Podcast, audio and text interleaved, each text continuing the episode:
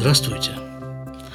Как вы уже наверняка знаете, я тут полгода назад начал выпускать евритоязычный подкаст под названием «Маленькие истории большой Алии» Сипурим Ктаним Шеля Алия Агдола. И вот у меня созрела такая мысль сделать некоторую проекцию этого ивритоязычного подкаста на этот русскоязычный подкаст, который вы сейчас слушаете. Подкаст из Израиля – то есть взять некоторые интервью, которые я там опубликовал на иврите, и перевести их вот здесь, вот э, представить их вам на русском языке. И для начала я представляю вам историю своей Алии. Алия, повторяю, для тех, э, кому этот термин не знаком, это переезд еврея в Израиль на постоянное жительство из любой точки земного шара. Так вот моя история – как у меня это все состоялось. Или, другими словами, 349 выпуск подкаста из Израиля.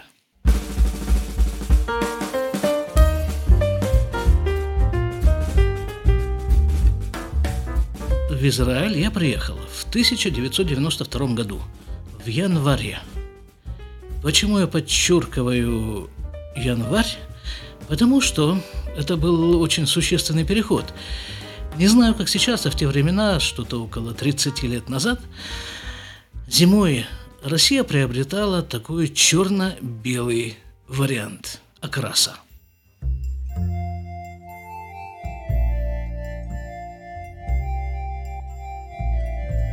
Как это там было у Бродского? Снег идет, оставляя весь мир в меньшинстве – в эту пору разгул Пинкертоном и что-то там дальше. Так вот, выскользнув из-под этого снежного покрова, из-под этой черно-белой России, через 4 часа лета я приземлился в аэропорту Бен-Гурион – Вышел из самолета, тяжело упакованный в несколько слоев одежды. Ну, потому что за лишний вес нужно было платить, а платить э, не хочется, да и нечем, честно говоря, потому что в кармане у меня было, я не помню сколько, 30 долларов, 80 долларов, разрешенные в то время к вывозу из России. Вышел из самолета я не один, вместе со мной вышли еще там э, какое-то количество пассажиров, не знаю, сколько нас было, там 150, 200, может быть, что-то около того. Вышли мы все вот такие вот разнаряженные, да, на мне были одеты там рубашки, там свитер, э, пиджак, поверх этого пальто там, ну, ну, вот такое довольно забавное зрелище. Я думаю, мы представляли со стороны вот такие новые репатрианты. И вышел я, четыре часа назад покинув черно-белую Россию, вышел я в абсолютно цветной мир. Сама атмосфера, весь воздух был цветной, весь воздух был пропитан ароматом цветущих апельсин. Трава, пальмы, Улетал я из минус, э, не знаю скольки, там 15, скажем, градусов. Прилетел я в плюс 25. Ну вот, э, вот так это все э, происходило. Ну давайте пока оставим. Оставим этот цветной мир. Вернемся назад, основательно назад, даже не в мое детство, а вернемся в детство моих родителей, в послевоенное детство. Мои папа и мама родились и выросли в одном – небольшом украинском городке Золотоноша. До войны это был городок с преимущественно еврейским населением.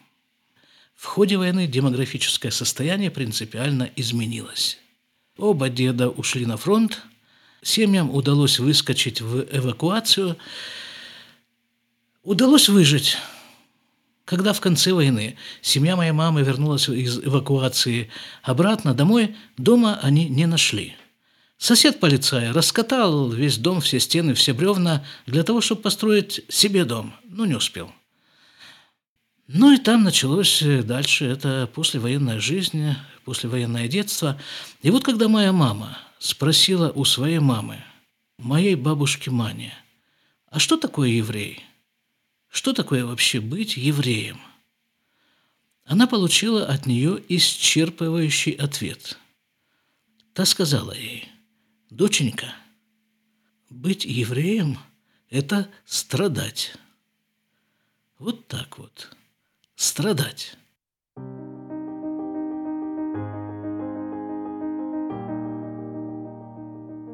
Дед вернулся с фронта на костылях, искалеченный, контуженный, до конца своих дней очень сильно хромал. Да, я забыл сказать. Его отца, то есть, получается, моему, моего прадеда со стороны мамы, убили еще до войны. Был погром или, может быть, просто какая-то местная аттракция. То, что хранится в семейной хронике. Подошли к забору два пьяных мужика, дед как раз, прадед, был как раз э, у себя во дворе, и из-за забора они выстрелили ему в голову. А его маленький сын, то есть мой дед, который вернулся с войны на костылях, он находился рядом с ним и видел, как его отца убили.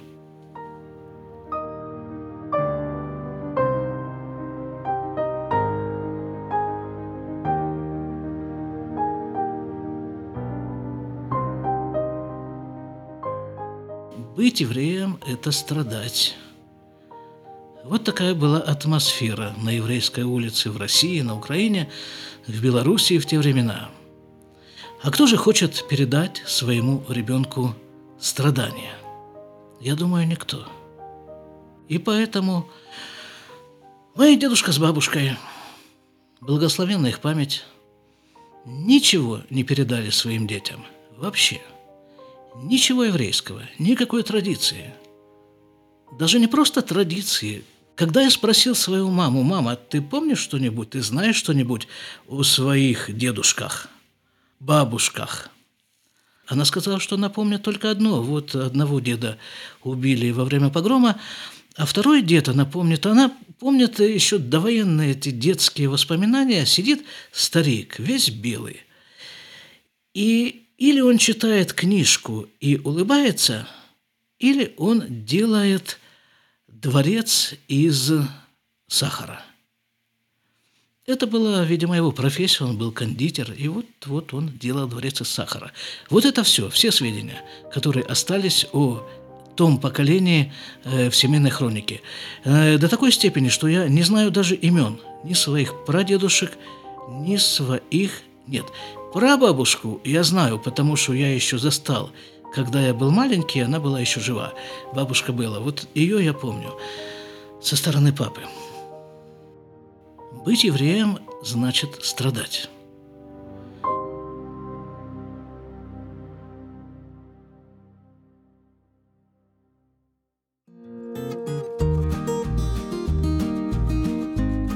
Прошло несколько лет – Моя мама закончила институт, мой папа закончил свое учебное заведение. Они поженились и выехали по распределению как молодые специалисты в Сибирь, в Красноярск. На стройку Красноярского завода медицинских препаратов это был 1958 год. И там у них родился я.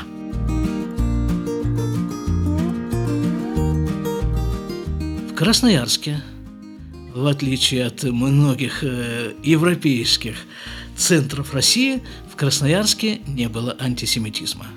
Там жили простые, хорошие люди.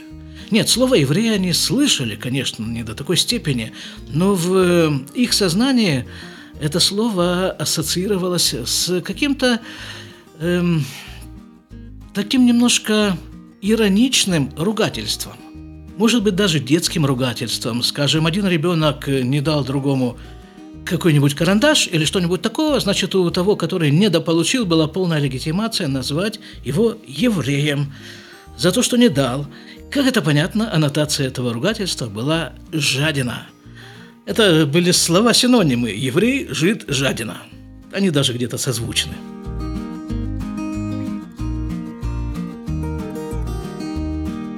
нашей семье, которая поселилась в Красноярске, еврейскую тему обходили какой-то очень дальней дорогой. То есть вообще к ней не приближались. Она не всплывала никак, ни в каком виде, ни под каким соусом.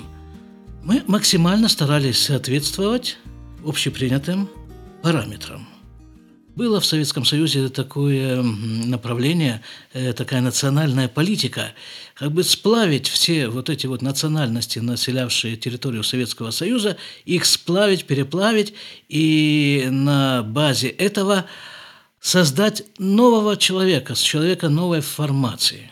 И новую общность этих новых людей, которая бы называлась «советский народ». Вот такая бы у них была национальность – советский народ. О том, что я еврей, у меня не было ни малейшего представления.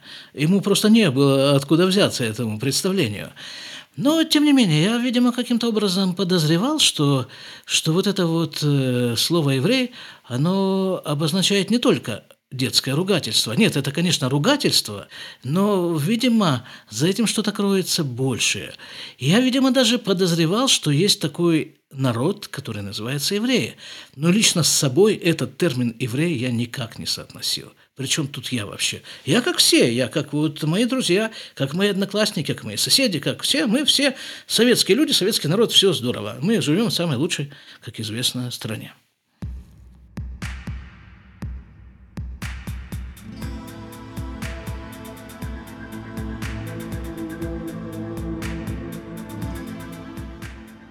И вот как-то однажды, мне было лет, я не знаю, ну, наверное, уже за 13, за 14, 15, что-то такое. И я там был один дома, я там что-то, я рылся в тумбочке в родительской спальне, нашел там какую-то старую сумку, набитую документами, всеми документами, старыми документами, которые только возможны. И я, мне стало интересно, я начал открывать эти документы, читать, что там написано. И вот в одном из таких документов я наткнулся на мамина, не знаю что, какой-то там документ с ее фотографией, и прямо возле фотографии было написано «Национальность еврейка». Это был удар, это был шок. Это был как диагноз какой-то неизлечимой болезни.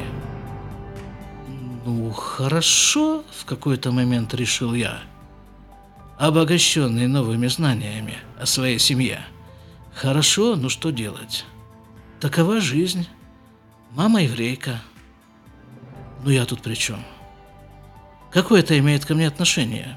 Никакого. Скобки, теперь нужно открыть скобки и пояснить, что по еврейскому закону Аллаха. Евреем является тот, у кого мама еврейка. Папа может быть хоть э, негр преклонных годов. Мама еврейка, все, значит, все ее дети евреи. Или другой вариант – не еврей, прошедший гиюр, определенную процедуру, определенную учебу, там сложная история. Не еврей, прошедший вот эту вот всю процедуру, которая называется гиюр, он тоже становится евреем. Два варианта. Все. Ну, я об этом ничем и не подозревал. И оставив маму быть еврейкой, сам с чистой совестью вышел на свободу из этой ситуации. Плюс к тому, естественно, я решил не распространяться на тему, какой национальности моя мама. На всякий случай.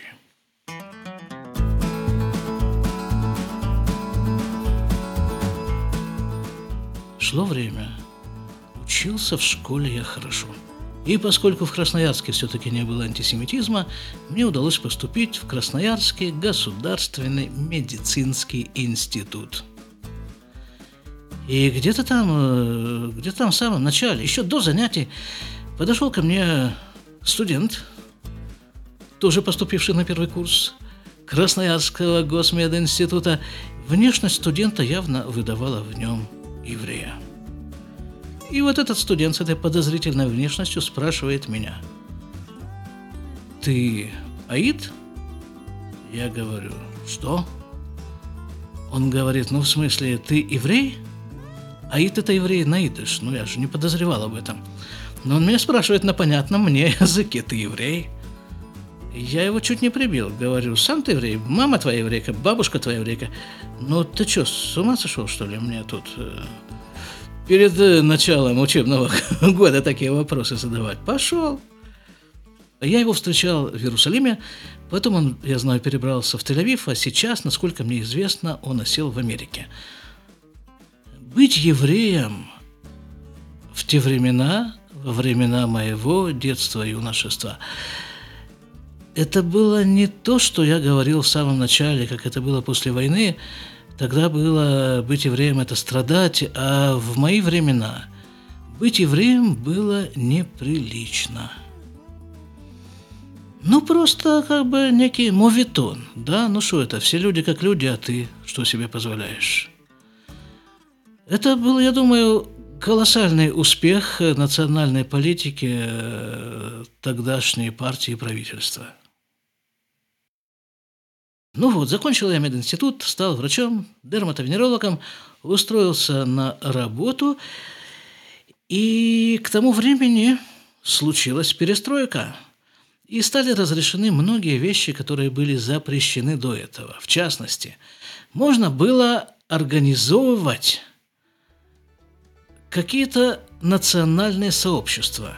Таким образом, в Красноярске возникло множество национальных сообществ – корейское, немецкое, татарское, еврейское, конечно же, и там еще что-то было. И все это было официально, совершенно под крышей, э, там чего там в то время было, э, КПСС, ну что-то такое, наверное. Не исключено даже, что это финансировалось каким-то образом э, это нашей партией, правительством. Ну как, культурная жизнь трудящихся, ну, все нормально, да. И вот э, на этой почве организовалось еврейское э, национальное общество под названием «Аскала». На первое же заседание этого общества мама привела меня. Все-таки вот э, не зря ведь национальность, еврейская национальность передается по матери. Вот, вот э, все, что во мне есть еврейского, все-таки я обязан ей. Ей и ее маме, моей бабушке Мане. Вот она, меня, врача, в общем-то, сколько мне тогда было? Ну, лет, наверное, 28, 9, 30, что-то такое, привела меня на заседание этого общества. Зачем она меня туда привела? Я думаю, по очень простой причине.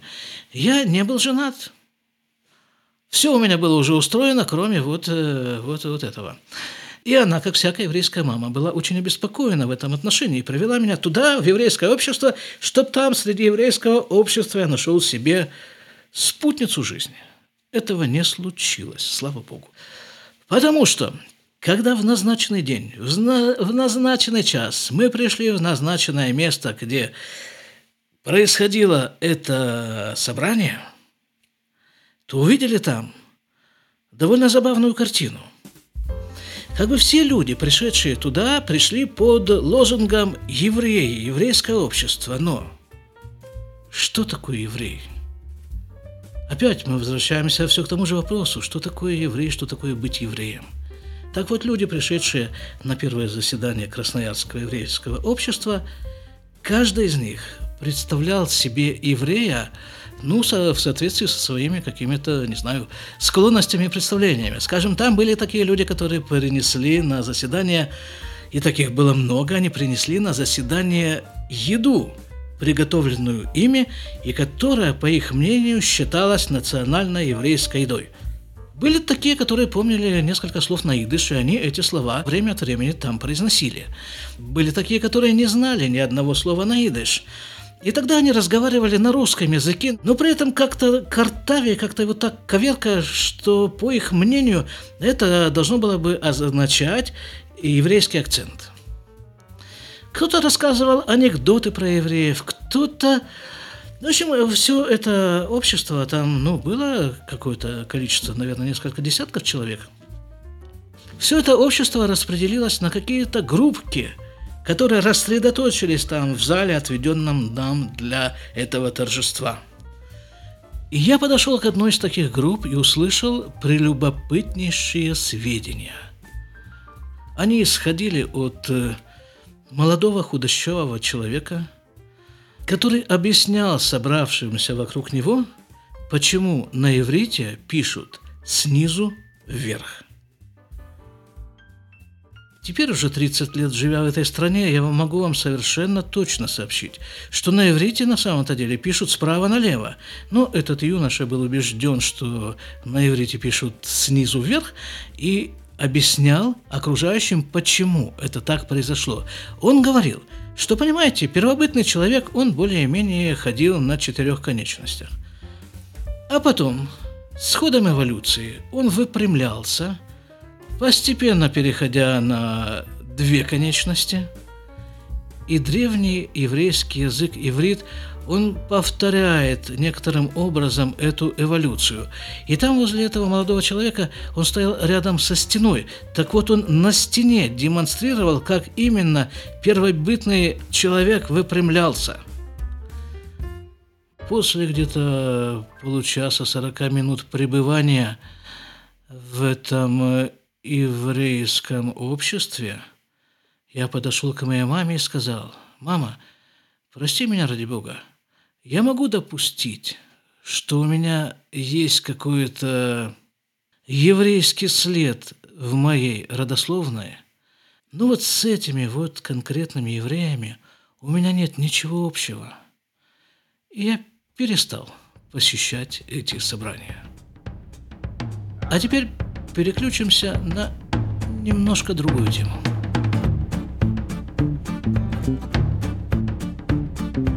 Всю свою сознательную жизнь в Красноярске я занимался поиском себя. Искал я себя в разных местах. В дзене, философия, чуть не крестился, Дао Дэ Цзин почитывал. И где-то вскоре после окончания института, это был 1980 примерно второй год, третий, может быть, я познакомился с одним парнем, который занимался карате очень основательно. И он начал учить меня. Это было тогда супер э, аттрактивно. Э, песенка такая была, то, что люди говорят, нам не безразлично, не ходить на карате стало неприлично. Вот я и ходил на вот такой вот карате. Да, мы с ним занимались, потом я познакомился еще с парнем, еще там, еще, еще. Ну и собралась у нас такая группа. Восемь человек. Тренера у нас не было, но зато были книги, и зато большая часть этих ребят до этого где-то как-то каким-то карате э, занималась. И вот мы начали тренироваться. Был среди нас один э, парень, который был специалистом по проведению э, разминки. Он этим занимался в армии, и он знал э, последовательность э, самых разнообразных упражнений, что когда нагружать, когда руки, когда ноги, когда дыхание, когда мышцы, когда что, что, что. Разминка у нас продолжалась час. Трехчасовая тренировка, разминка час. Это было жестокое занятие, я бы сказал. Потому что была такая нагрузка, ну, где-то через пару месяцев наших занятий к нам пробовали присоединиться еще люди.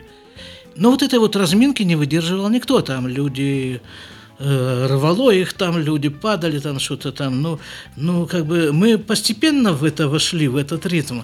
А вот так вот сразу сразу к нам было не присоединиться. Нагрузка была суровая. Где-то вот примерно минут через 15, может быть 20 после начала этой самой разминки, вдруг э, в голове появлялась такая мысль. Все. То есть э, все. Я больше не могу. Вот это, вот это вот издевательство я больше не могу терпеть. Не, реально, я не могу физически. Я не могу продолжать. Вот я вот прямо сейчас падаю, и делайте со мной что хотите. Вы можете бегать по мне, можете топтать меня, можете раздавить меня, все что угодно, но я не могу это выдержать. Это темп, эти нагрузки. Не могу. И следующая, возникающая за ней мысль была такая. Действительно – я не могу это выдержать. Но я не могу это выдержать как э, какой-то конкретный человек, какая-то личность, имеющая конкретные паспортные данные, имя, там, адрес, вес и прочее, прочее, прочее. Я не могу это выдержать вот в таком состоянии. Но если я сумею почувствовать себя не отдельной личностью, а частью группы, каким-то болтиком в механизме движение этой группы вот в таком варианте я могу продолжать бесконечно. И так это действительно было. Потом я уже понял, что вся эта бешеная совершенно нагрузка на разминке была единственно для того, чтобы научить человека переключаться на ощущение болтика в общем механизме. И вот в таком режиме функционировать. Ну вот мы добегали, значит, до конца этой разминки, потом, э, потом была какая специальная часть, потом был спарринг, потом был э, там удары, там все.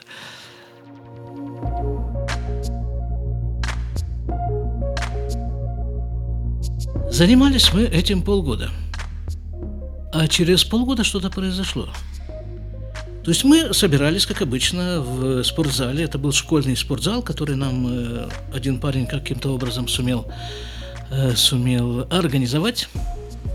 Мы там собирались, переодевались в кимоно, выстраивались в линию, делали поклон, и все. И на этом как бы, как бы все карате заканчивалось. Потому что мы начинали разговаривать. Полгода до этого, во время занятий, этих трехчасовых занятиях, три раза в неделю, мы не произносили практически ни слова. Невозможно было э, как-то выдавить из себя слово во время этих э, занятий. А вот в этот момент, вот в этот какой-то переходный момент, мы вдруг все открыли рты. Мы нашли там в каком-то закутке этого спортзала теннисный стол, играли в теннис и разговаривали, разговаривали, разговаривали, разговаривали. Все, что мы накопили за полгода, вышло наружу.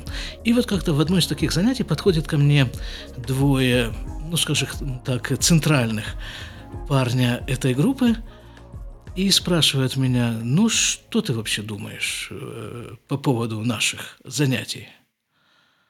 Я говорю, да не знаю, что происходит. Мы занимаемся ерундой, бездельничаем, ничего не делаем. Что-то произошло. Они переглядываются между собой и говорят, он ничего не понимает про меня. Я говорю, а что именно? Я не понимаю. Что тут вообще можно не понимать? Мы съехали с рельсов. Они мне говорят, ты что, не видишь, что нам не дают заниматься? Ты что, не видишь, что нас ведут? Я говорю, кто? Кто не дает заниматься, кто ведет? Ты что, не читала вообще там, что-то они там мне предложили почитать э, миллиард лет до конца света, что-то такое. Ну, что-то да, вот почитал, принесли мне почитать, я почитал. Хорошо, ну, опять вернулись к тому, к тому же разговору, опять во время тренировки. Ты что, теперь-то ты понимаешь, что происходит, что, в общем, все не так просто, тут какое-то есть что-то тут такое, какое-то вмешательство извне. Э, ну, я как-то начал пытаться возражать, и тут там было такое громаднейшее стекло, окно в спортзале. И вот это стекло разлетается в дребезги, просто осколки по всему залу. Что с ним произошло, я не знаю. Ну, и тут мы, конечно, уже не до разговоров, не до тренировок, надо собирать эти осколки. Потом на следующем там занятии или через одно-два занятия разрывается труба – это водопроводная. Опять нужно бегать по школе, искать этот э, главный э, кран, чтобы перекрыть воду, чтобы как-то там убирать, убирать эту воду из спортзала. Это... Ну и они меня опять спрашивают, ну теперь-то ты видишь? Ты видишь, что нас ведут? Вскоре после этих разговоров мы, как обычно, приходим к этому спортзалу на тренировку. Спортзал закрыт.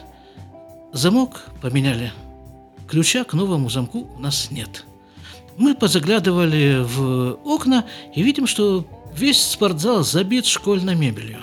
Столы всякие, стулья, школьные шкафы, там прочее, прочее, прочее. Закончился школьный учебный год. И вместе с этим закончился наш период карате. И начался другой период. Мы разделились ровно поровну. Мы, то есть вот эта группа, 8 человек – Четыре человека продолжило заниматься карате у, у там одного ведущего, скажем так, в те времена тренера карате в Красноярске, а четверо, то есть вот эти двое ребят, которые э, со мной разговаривали, и я, и еще один парень, мы стали заниматься тайчи. Наверное, нужна некоторая справка, да, потому что, может быть, не все знают, что такое тайчи. Тайчи – это это один из вариантов, ну, вот это что? Это мягкое китайское боевое искусство. Так, наверное, можно перевести.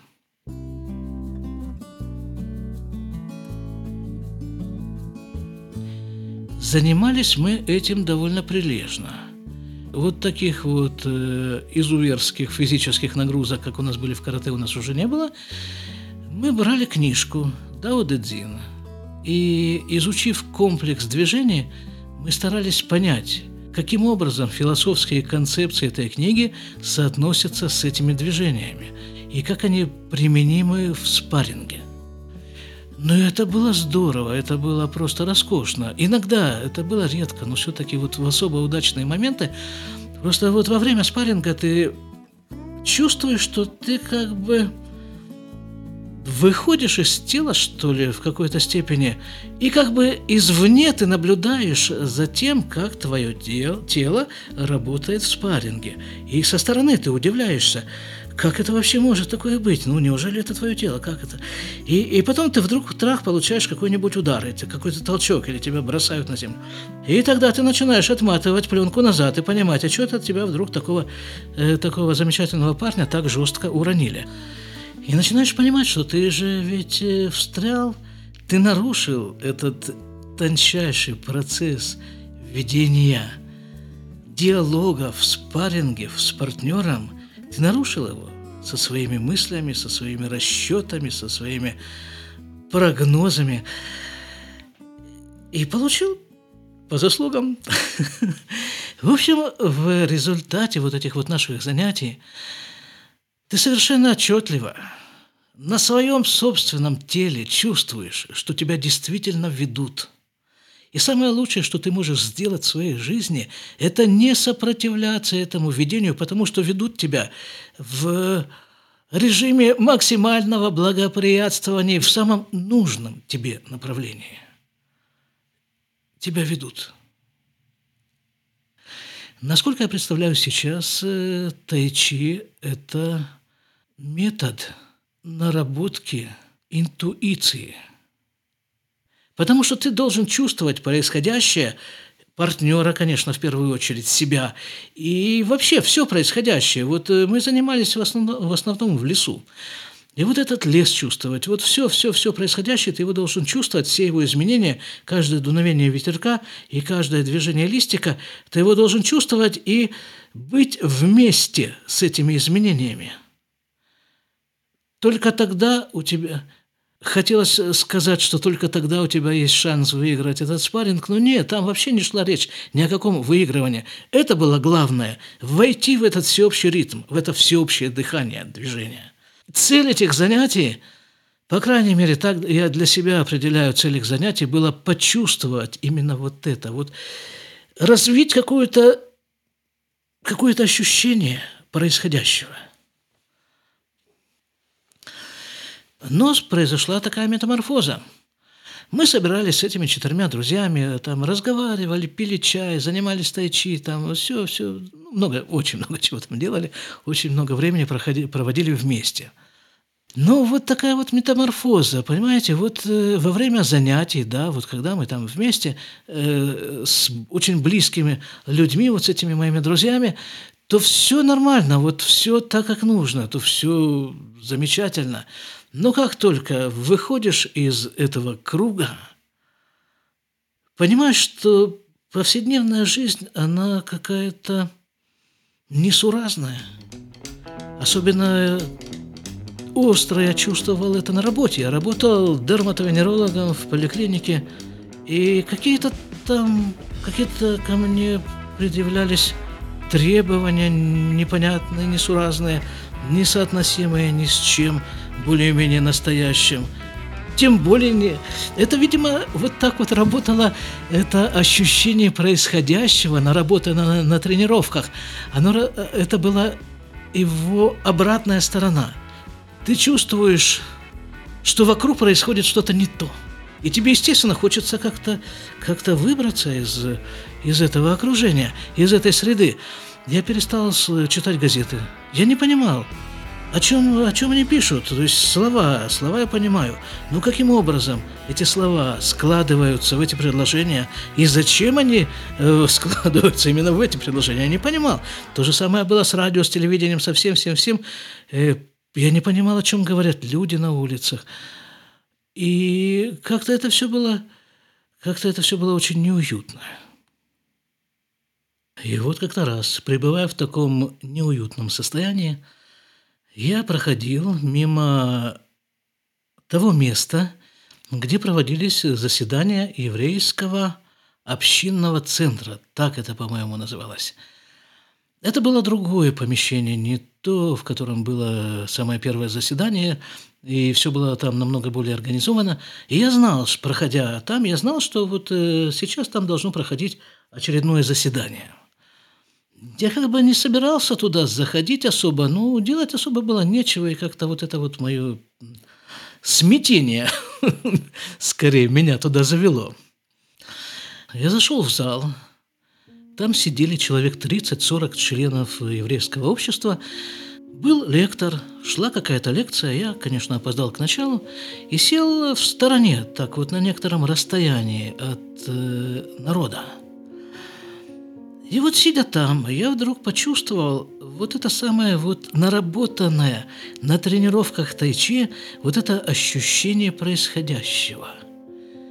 Как бы даже можно сказать, как на тренировках, как во время спарринга. Я чуть-чуть вышел из тела и вот там со стороны наблюдал за тем, что происходит. А происходило под этим моим новым углом зрения следующее. Вот сидят люди. Они некрасивые. Они странные. Может быть, даже часть из них чуть-чуть сумасшедшие. Они совершенно не соответствуют тем критериям успеха, которые приняты в обществе. Но это мой народ. И я один из них. Мы с ними одно, общее. Мы с ними единый механизм. И я болтик в этом механизме.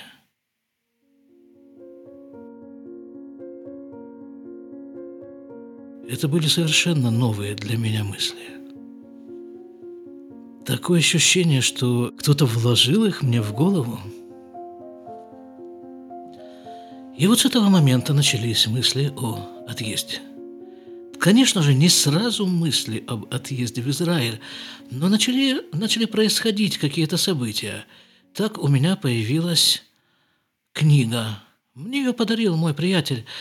Появилась книга «Самоучитель иврита», называлась она «Иврит Хая». Моя работа в те времена мне позволяла изучать иврит на работе. Я совершенно не был загружен, при этом зарплата шла. Несколько часов на работе я совершенно свободно мог сидеть с наушниками, потому что там была кассета к этой книге, и изучать иврит. Потом моя мама съездила в Японию и привезла оттуда двухкассетный японский магнитофон. И вот э, чем я занимался. В Красноярске не было людей, говорящих на иврите. Не у кого было учиться, не было. И, а мне хотелось. Мне даже не для, для того, чтобы поехать в Израиль. Просто мне хотелось изучить этот язык. Он мне нравился. Он мне нравился своим звучанием, своим строением. Ну и потом нужно было чем-то загрузить голову. Значит, вот двухкассетный магнитофон. На Э, проигрывающую, проигрывающую эту штуку я вставляю кассету, которая пришла вместе с учебником. В записывающую деку я вставляю пустую кассету. Включаю учебную кассету, потом выключаю и пытаюсь повторить то, что там говорится, записывая себя на, при этом на магнитофон. А потом пытаюсь сравнить две записи, насколько точно я воспроизвожу иврит записанные на учебной кассете. Вот такое у меня было изучение иврита. Вот я выучил эту книжку. Потом появилась еще одна книжка Абет Ушма, тоже самоучитель на иврите, с картинками. Я все это дело выучил, и там я писал какие-то длинные гармошки, там, э, учил эти слова, как это на иврите, на русском. Ну, мне очень нравилось это мое занятие. И вот я что-то такое выучил. Я мог совершенно свободно что-то сказать. Я мог перевести там какие-то песни советские на иврит, гимн Советского Союза. Но никто этого не слышал, кроме моего магнитофона. А мне было интересно, что это такое, а иврит ли это? А если я скажу вот это вот э, все, что говорю на иврите какому-то иврита говорящему человеку, поймет ли он? У меня был приятель. который к тому времени переехал в Москву, и я знал, что он занимается в Москве какими-то еврейскими делами. Я позвонил ему в Москву, говорю, вот, Гена, такое дело, я вот тут что-то выучил, какой-то якобы иврит, но я бы хотел понять, насколько это иврит. Он говорит, здорово, как раз в этой еврейской организации я занимаюсь э, изучением иврита. Через несколько месяцев мы организуем курс в Ленинграде. Тогда это еще был Ленинград. Приезжай. И я взял отпуск на работе, поехал в Ленинград. Это все продолжалось, наверное, недели две, этот семинар. На семинаре нас было примерно полторы-две сотни учеников. Преподаватели были из Израиля, преподаватели были из России. И вот эти ученики, они приехали из самых разных мест. Были там девушки из Армении, которые плохо говорили на русском. Были еще откуда там, откуда только по, приехали евреи. Учить иврит. Официально я жил у своей тети, которая живет в Ленинграде. А, в общем-то, я все, все эти две недели в основном крутился в общежитии, которое для этого сняла эта еврейская организация, среди учеников, среди всех этих ребят. И вот это я вдруг почувствовал, что... Ну, как бы это выразить? Что я среди своих. Вот... А как выразить вот это среди своих? Ну, вот это вот компания, вот эти вот люди, но они настолько мне близки и настолько понятные. И, в общем-то, я первый раз в своей жизни видел вместе такое количество евреев. И я неожиданно совершенно для себя почувствовал, насколько они мне родные, насколько они свои. И я подумал тогда, опираясь на это свое на свою идею быть болтиком в движущемся механизме, я подумал, что да, вот в этом механизме я согласен быть болтиком. И плюс к этому первый раз в жизни я увидел израильтян, преподавателей, приехавших на этот семинар из Израиля. Они меня очаровали. Я понял, что с этими людьми я мог бы жить. И вот в один из летних ленинградских дней, облепленных летящим с тополей пухом, я шел по Дунайскому проспекту, на котором живет моя тетя, и вдруг остановился. Остановило меня вот это вот ощущение, знакомое мне, наработанное мной в тренировках тайчи – на этот раз это ощущение имело словесную форму. Слова были такие. «Я хочу видеть голубое небо над Иерусалимом». Вот именно так. Я хочу видеть голубое небо над Иерусалимом. Откуда это пришло? Видимо, оттуда, откуда приходит все остальное. Ну и что вы думаете? Через полгода после этого мгновения я видел небо над Иерусалимом. И оно действительно голубое. Какое-то пронзительное, неимоверное, глубочайшей голубизны. С тех пор прошло без малого 30 лет. И, в общем-то, все основные события моей жизни уложились в эти 30 лет. Да, я не сказал, что я приехал в Израиль в возрасте 32 лет, 32 с половиной. Основные события моей жизни, собственно, сам приезд в Израиль. Женитьба в возрасте 40 лет – первый раз в жизни. Встреча с учителем. Равгад Ванкарт из Батаин. Интересная вещь. Когда я пришел первый раз на первый урок э, своего учителя, это было уже лет, наверное, 16-17 назад, вот когда я туда пришел первый раз, он преподает Тору. Но то, что он говорит на уроках Торы – Какие-то принципиальные моменты этого я уже знал. Причем многие из них я знал из этих вот занятий тайчи, из этих наших, из нашей учебы книги Дао Дэ Цзин, которая лежит в основе тайчи.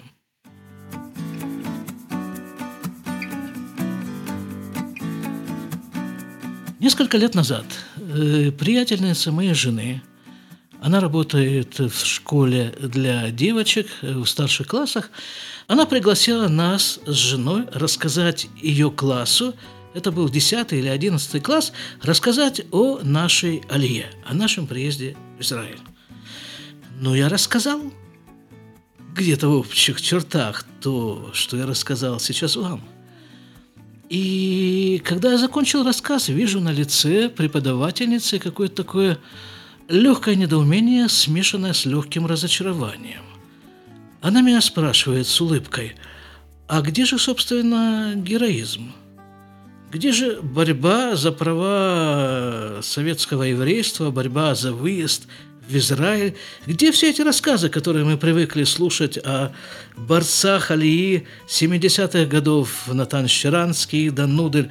И там целый перечень действительно героических э, людей, которые сидели в тюрьмах за изучение иврита, за желание выехать в Израиль. Где это все, говорит? Спрашивает она у меня. Ответ такой. В моем представлении каждая волна Алии, а таких волн было некоторое количество в истории еврейства. Так вот, каждая волна Алии имеет свои особенности. Особенность нашей волны, Алия двухтысячных – заключается в том, как я это себе представляю, чтобы почувствовать вот эту вот волну Алии в полном смысле этого слова. Дать ей себя вести и не сопротивляться. Ну вот на этом мы и закончим. Напишите то, что вы об этом думаете в комментариях или в Фейсбуке. Теперь уже у подкаста из Израиля есть своя страница в Фейсбук – я дам в описании этого выпуска адрес этой страницы. И плюс к тому напишите, что вы думаете вот о, такой, о таком вот формате. Когда я беру текст, опубликованный мной на иврите, и пытаюсь перевести его на русский язык. Это был монолог, а следующие выпуски, если, конечно, такие последуют, это будет перевод интервью с иврита на русский. Всего вам хорошего. До свидания.